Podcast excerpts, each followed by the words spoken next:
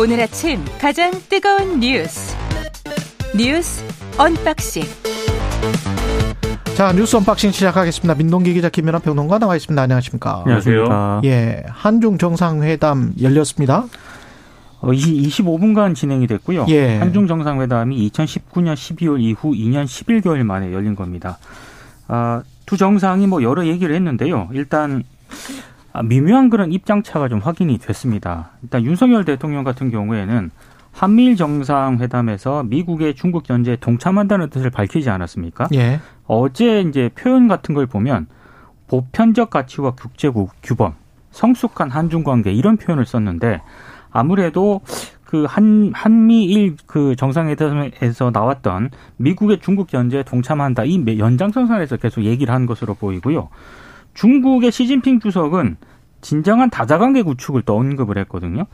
이것은 한미일 밀착 행보에 좀 불편함을 좀 드러낸 것 아닌가 이게 언론들의 대략적인 해석입니다. 특히 시진핑 주석 같은 경우에는 경제 협력을 정치화하고 범안보화하는데 반대해야 한다라고 얘기를 했는데 이것 역시 에, 뭐 반도체 등 공급망에서 중국을 배제하려는 미국의 한국이 동조하는 것을 좀 겨냥한 발언 아니냐 이런 해석도 지금 나오고 있고요. 예. 특히 한반도 현안과 관련해서 두 정상도 논의를 했는데 굉장히 원칙적인 수준에 좀 그쳤습니다. 윤 대통령이 일단 중국이 더욱 적극적이고 건설적인 역할을 해주기를 기대한다 이렇게 얘기를 했는데 시진핑 주석은 한국이 남북 관계를 적극 개선해 나가기를 희망한다 이렇게 원론적인 수준의 답변을 했고요.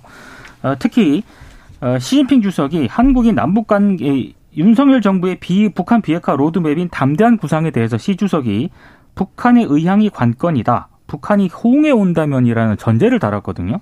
예. 이 얘기는 다르게 해석을 하면은 북한을 압박하는데 먼저 나서지는 않겠다 이렇게도 해석이 되기 때문에 상당히 좀 온도차가 느껴지는 그런 대목이었습니다.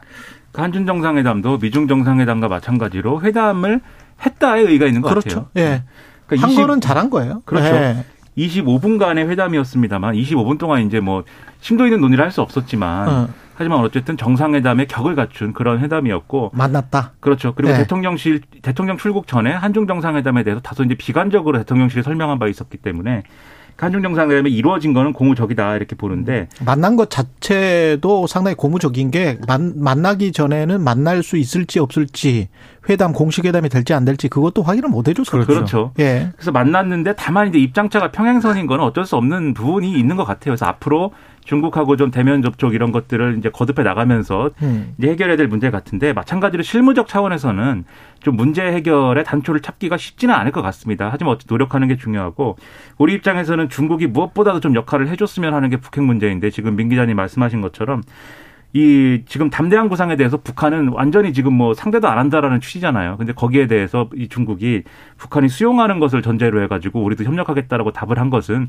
당분간 역할을 하기 어렵다라는 얘기를 하는 거고 그리고 한국이 남북 관계를 개선해야 한다. 뭐 이렇게 이야기를 한 그렇죠. 거잖아요. 그렇죠. 그리고 이제 미국의 스탠스나 이런 것들도 겨냥해서 중국이 움직일 수밖에 없을 텐데 음. 미국의 경우에는 노골적으로 예를 들면 북한이 핵실험을 하거나 이런 사태를 중국이 적절히 개입해서 차단하지 않으면 동아시아에서의 미군의 영향력이나 이런 것들 증대될 수밖에 없는 거 아니냐라고 노골적으로 얘기를 하고 있지 않습니까? 예. 그 그런 걸 봐도 이제 북핵 문제가 이제 한중 정상회담에서 어 생산적으로 다뤄지긴 좀 어려운 의제가 됐다라는 느낌이고 그리고 중국의 이제 요 이 표현을 보면 지금 말씀하신 다자주의라든가 진정한 다자주의. 그렇죠. 예. 그 다음에 범안보화에 대한 우려라든가 이런 거를 표현을 하고 있는데 그러니까 경제 협력을 정치화하고 범 안보화하는데 반대한다. 그렇죠. 이건 상당한 뉘앙스가 있습니다. 그렇죠. 이게 예. 이제 미국을 겨냥한 그런 주장이지 않습니까? 그래서 이제 예를 들면 한미일의 안보 협력이 결국은 경제적인 부분까지도 확장되는 것에 대한 불편함을 지금 얘기를 하면서 음. 미국이 일방주의적이고 패권주의적이고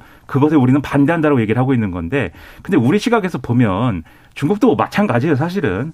중국이 뭐 사드 배치에 대해서 경제 보복하고 이런 거 공식적으로 인정한 바는 없지만 예. 그렇게 한 게 사실은 범안보 아닙니까? 그렇죠. 그리고 중국이 네. 사실 뭐 또 중국이 이제 어 세계의 양극을 자처하면서 친중 국가들 뭐 일대일로 사업이나 이런 것들로 줄 세웠다라는 비, 비판적 평가도 있는데 음. 우리한테 이런 얘기 한다. 좀 이제 우리 입장에서는 좀 이상한 얘기긴 한데 음. 하지만 또 세계 정세가 우리와 우리의 지정학적 위치와 맞물려 돌아가는 관계에서는 이런 얘기에 대해서 원칙적으로 명분이 선다고 하면 거기에 또 동조해 줄 필요도 있는 부분이 있거든요. 그렇죠. 다자주의라든가 범안보에 대해서 우리는 선을 또 그어야 되는 입장인 것이기 때문에 음. 그런 점에 있어서는 명확한 우리 중심이 있는 것이 또 좋다 이렇게 생각을 합니다. 그러니까 전략적 모호성과 지난 정부의 전략적 모호성과 그리고 지금 기승전 한미일로 계속 우리가 가고 그렇죠. 있잖아요. 이 지번 지금 정부의 전략적 명확성이라고 해야 될까요? 그 사이에 또 뭔가가 있으면 좋을 것 같은데. 그럴 예. 수밖에 없는 거죠. 외교라는 예. 건 현실이기 그렇죠? 때문에. 예. 네. 그래서 어떻게든 미국의 국익하고 우리의 국익하고 중국의 국익하고 우리의 국익하고 다 다를 수가 있으니까. 그렇죠. 예. 네. 우리의 국익을 찾아가는 방향으로 잘 조준을 해 주셨으면 좋겠습니다. 한중 정상회담에서도 현장 취재는 불어댔네요. 그러니까 이 양국 취재진의 현장 취재 없이 대통령실 전속 사진 영상 담당자만 배석을 했습니다. 아, 통상 정상회담 같은 경우에는 풀 기자에게 모두 발언 공개한 다음에 비공개로 전환이 되는데 이번에도 전속 사진 영상 담당자만 배석을 했고요. 동남아 4박 6일 그 순방 일정에서 기자단의 취재가 제한이 된 것은 절반 정도에 이른다라고 합니다. 전체 26개 일정에서 12건이 언론 공개가 제한이 된 채 열렸고요. 특히 어제 8개 공식 일정 가운데 윤 대통령과 관련해서 순방 동행 취재단의 취재가 보장이 된 것은 공항 출발 행사 한 개뿐이었다고 합니다. 여섯 개 양자 정상회담 가운데 모두 발언이 취재진에게 공개가 된 것은 태국, 필리핀과의 정상회담 등 두 개에 그쳤는데요. 이렇 이렇게 갈 거면은 도, 대체 풀기자단이 왜 갔느냐 이런 비판도 나오고 있고 주요 양자 회담이 몽땅 취재 제한이 된 것 자체가 상당히 이례적이라는 평가가 나오고 있습니다. 그러니까 앞으로 계속 이럴 건지 저는 그게 궁금합니다. 그러니까 앞으로 모든 순방 일정에서 어, 이 풀기재단 취재나 이런 것들을 다 제한하는 형태로 할 것인지 궁금한데 근데 대통령실은 자꾸 이제 그 이게 외교 의전상에 그러니까 정상회담에서의 양국의 합의에 따라서 하는 일이지 뭐 우리가 일방적으로 요구해서 관철할 수 있는 일이 아니다 이렇게 얘기를 하는데 예를 들면은 한중 정상회담에서 이걸 전속 취대 방식으로 할 것인지 풀기자단의 모두 발언을 공개할 것인지 이런 문제를 중국이 뭐 예를 들면 크게 신경을 쓸까요? 예를 들면 중국 언론의 문제 이런 걸 보면은 중국의 국내, 국내 언론이라는 거는 관영 체제 아닙니까? 그렇죠. 그별 차이 없거든요. 중국 입장에서는 이렇게 하든 저렇게 하든. 그리고 해외 취재라는 것은 뭐 어, 어떤 방식으로 이루어질 것인지는 뭐 다 뻔한 것이고 그 사실은 우리 의향이 상당히 반영되지 않았을까라고 상식적으로 생각할 수밖에 없는 것인데 그 언론에 대해서 이렇게 소극적이고 이렇게 폐쇄적으로 하는 것이 과연 윤석열 정부에 있어서 뭐 최근에 논란에 있어서는 뭐 좀 이 손해였다고 생각할지 모르지만 장기적으로 도움이 될까? 전혀 도움이 안 되는 행위인데 이런 방식으로 하는 게 상당히 좀 의문이고 아마 그런 건 있을 것 같아요. 이게 한일 정상회담과 한미 정상회담에서 그런 방식으로 전속 취재를 했기 때문에 한중 정상회담만 또 풀기자단 취재를 받아들이는 것도 이상하다라고 생각했을지 모르겠는데 그 맞는 방법은 기자들의 취재를 허용하는 게 맞는 방향 아닙니까? 비판을 수용해서 이렇게 했다, 이렇게 바꿨다라고 해도 되는 건데 상당히 왜 이렇게 하는지 잘 이해가 되지 않습니다. 그 어제 국회에서 이용호 국민의힘 의원이 이런 이야기를 했어요. 외교는 민감하고 예민한 것이기 때문에 단어 하나하나가 굉장히 중요합니다. 그래서 이런 회담의 결과는 공식 발표만을 쓰는 것이 맞다라고 생각합니다. 이게 지금 집권 여당 대통령실의 생각이라면 이건 진짜 위험해요. 그거는 중국식 언론관이에요. 예, 이건 진짜 위험해요. 그렇죠. 이건 가령 이번 회담과 관련해서도 우리 측 발표와 미국 측 발표, 중국 측 발표가 지금 다 달라요. 다 다릅니다. 그리고 중국 측 발표에 나와 있는 게 우리 측 발표에는 없어요. 네. 언론의 자유라는 거는 궁극적으로 딱 하나만 따지자면 편집권의 자유예요. 그 편집이라는 거는 취사 선택의 자유거든요. 그러니까 한국 정부에서 선택한 것 공식 발표만 당신들이 써라 이렇게 이야기를 한다면 미국에서는 왜 이렇게 썼지? 중국에서는 왜 이렇게 썼지? 왜 보도 자료 공식 보도 자료 자체가 이렇게 나왔지? 우리랑은 말이 다르네. 그럼 이 뉘앙스의 의미는 뭐지? 라고 물어볼 수 있어야 되잖아요. 근데 그걸 기자 간담회도 안 하고 그 이후에 질의응답도 안 해요. 이렇게 하면 언론 정보의 통제가 됩니다. 정보의 통제. 그렇죠. 그 지금 미중 네. 정상회담에 대해서 중국 관영 언론들이 지금 그 결과를 써놓은 걸 보면은 거의 바이든 미국 대통령이 시진핑 국가주석한테 굴복했습니다. 그렇죠. 그렇게 보이죠. 그렇죠. 예. 모든 걸 약속해주고 모든 예. 중국의 이익을 다 보장해준다고 했어요. 근데 그게 사실이겠습니까? 그, 근데 그 중국 정부가 그렇게 주장하니까 그대로 그냥 쓰는 거거든요. 그렇죠. 그게 맞겠습니까? 언론의 역할이. 예. 마찬가지로 이제 미국이나 흔히 말해서 민주주의 사 어, 국가에서 이렇게 브리핑도 하지 않고 취재도 허용하지 않았다라고 한다면은 아마 해당 언론사 국가에서는 난리가 났을 겁니다. 아, 네. 그럼요. 네. 이게 일종의 그 소프트하게 그러니까 아주 하드하게 언론을 통제하는 방식은 우리가 권위주의 정권이나 공산당 일당 독재나 뭐 이런 데서 하는 방식이고 이렇게 이제 아주 묘하게 정보를 통제하는 방식들이 있거든요. 이 일종의 이제 소프트한 미디어 정책인데 이런 이거는 어, 언론학 어떤 교수들한테 물어봐도 이런 식으로 계속 가는 거는 아닙니다. 이건 이건 자유민주주의가 아니에요. 예. 자유민주의 그, 그 방향이 아니에요. 예. 그거는 대통령실이나 국민의힘에서 명확하게 인식을 하고 있어야 됩니다. 어제 이영호 의원 그 국회 발언 보고 저 깜짝 놀랐어요. 예. 공식 발표만 쓰는 게 어떻게 언론입니까? 예. 김건희 여사 순방 마지막 날에는 공식 일정에 참여했습니다. 예. 근데 이 기사를 좀 보면서도 이상한 대목이 있습니다. 이게 왜냐하면 언론 취재를 역시 허용을 하지 않았기 때문에 아, 보도 내용을 자세히 보면은요. 대통령실이 이렇게 밝혔다. 이런 내용들로 지금 기사가 되고 있거든요. 어찌됐든 김건희 여사가 어제 G20 정상회의 공식 배우자 프로그램에 참여를 했습니다. 그래서 인도네시아 대통령 부인이 주, 주관한 발리 전통문화 체험 행사에도 참석을 했고요. 그리고 이 기시다 후미 일본 총리의 부인인 기시다 육고 여사와는 어, 또 만났는데 어, 뭐이 유코 여사 같은 경우에는 이 김건희 여사에게 이태원 참사와 관련해서 애도를 표했고요. 김건희 여사도 일본인이 희생된 데 대해서 위로를 전했다고도 대통령실이 밝혔습니다.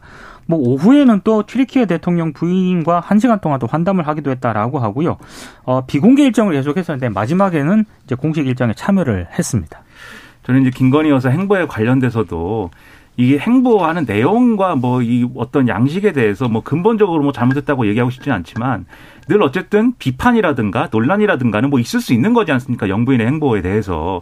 전임 정권에서도 마찬가지였고 그럼 거기에 대해서 대통령실이 비판을 수용한다든지 또는 이 비판은 잘못됐다든지 또는 이것은 오해가 있다든지 이런 식의 어떤 해명과 이것들을 해야 되는데 이 영부인의 행보와 어떤 기획이나 내용 뭐 이런 거에 대해서 이 대통령실이 어느 조직이 전담을 하는 것인지 그리고 그러한 비판 수용은 어떤 방식을 통해서 하는 것인지 이런 것들이 지금 다 불투명해요. 그래서 김건희 여사의 활동에 대해서도 일방적으로 보여주고 싶은 거를 그냥 보여주는 방식이고 알리는 방식이지 그거에 대해서 뭘 예를 들면 비판이 있으면 그거에 대해서 어떻게 하겠다는 거는 지금 얘기할 수가 없는 구조거든요. 그러니까 이런 구조도 마찬가지로 대통령실의 언론 대응의 연장선에서 마찬가지로 영부인의 활동에 대해서도 그러한 길을 언론에 열어주는 것이 필요하다고 저는 생각합니다. 예.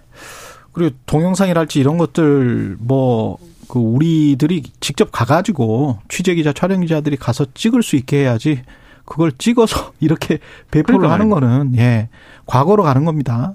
그 국민의힘은 관련해서 민주당 장경태 의원이 빈곤 포르노라는 이야기를 했습니다. 네. 근데 그 그게 이제 윤리특위에 제소를 했습니다. 이이말 관련해서. 그러니까 주호영 원내대표가 이렇게 얘기를 했습니다. 빈곤 음. 포르노라는 아주 왜곡되고 잘못된 발언에 대해서도 품위 손상을 이유로 예. 윤리위 제소를 준비하겠다라는 입장을 밝혔는데요. 방금 말씀하신 것처럼 장경태 민주당 최고위원이 지난 14일 최고위 회의에서 김건희 여사가 푸놈펜의 선청성 심장질환 어린이집을 방문해서 함께 촬영을 하지 않았습니까? 예. 이 사진에 대해서 김건희 여사의 빈곤 포르노 화보 촬영이 논란이 되고 있다. 가난과 고통은 절대 구경거리가 아니다. 그 음. 누구의 홍보 수단으로 사용돼서도 안 된다. 이렇게 얘기를 했는데 조영 원내대표가 이 표현 자체가 너무나 인격 모욕적이고 반여성적이다. 민주당의 성인지 감수성에 대해서 심각한 의문을 제기한다고 비판을 했습니다. 음. 참고로 이 빈곤 포르노라는 단어는요. 어, 그 비정부 기구 있지 않습니까? 예. NGO의 모금 캠페인 활동이라든가 TV 공익 프로그램 등이 동중심을 이끌어내기 위해서 가난을 비윤리적인 방식으로 전시할 때 상당히 여기에 대해서 비판적인 어떤 그런 어좀 지적들이 많이 제기가 됐었거든요. 가난의 대상화죠. 그렇습니다. 네. 그래서 뭐 학계라든가 이런 외국 단체에서는 상당히 좀 비판적인 의미로 사용이 되고는 있습니다. poverty porn은 그냥 쓰는 말입니다. 상당합니다. 네. 이게 예를 네. 들어서 인터넷에 먹방이라고 있지 않습니까? 네. 음식을 막 많이 먹어요. 그리고 그 음식을 먹는 거에 대해서 사람들이 만족감을 느끼고 그 현상에 대해서 분석을 할 때 food 포르노라는 얘기를 썼었어요. 예. 왜냐하면 그게 무슨 음식이 성적 대상화돼서가 아니고 음. 그 음식에 대해서 무슨 뭐 이렇게 먹는 장면과 그 음식의 아주 뭐 아름다운 색깔과 먹음직스러운 장면을 막 이렇게 그 노골적으로 보여줘서 자극적으로 보여줘서 그것을 가지고 인기를 얻거나 뭐 이렇게 돈을 벌거나 뭐 이런 현상에 대해서 얘기하기 위해서 그 단어를 썼던 거거든요. 그렇죠. 그러니까 빈곤 포르노라는 말도 마찬가지죠. 근데 저는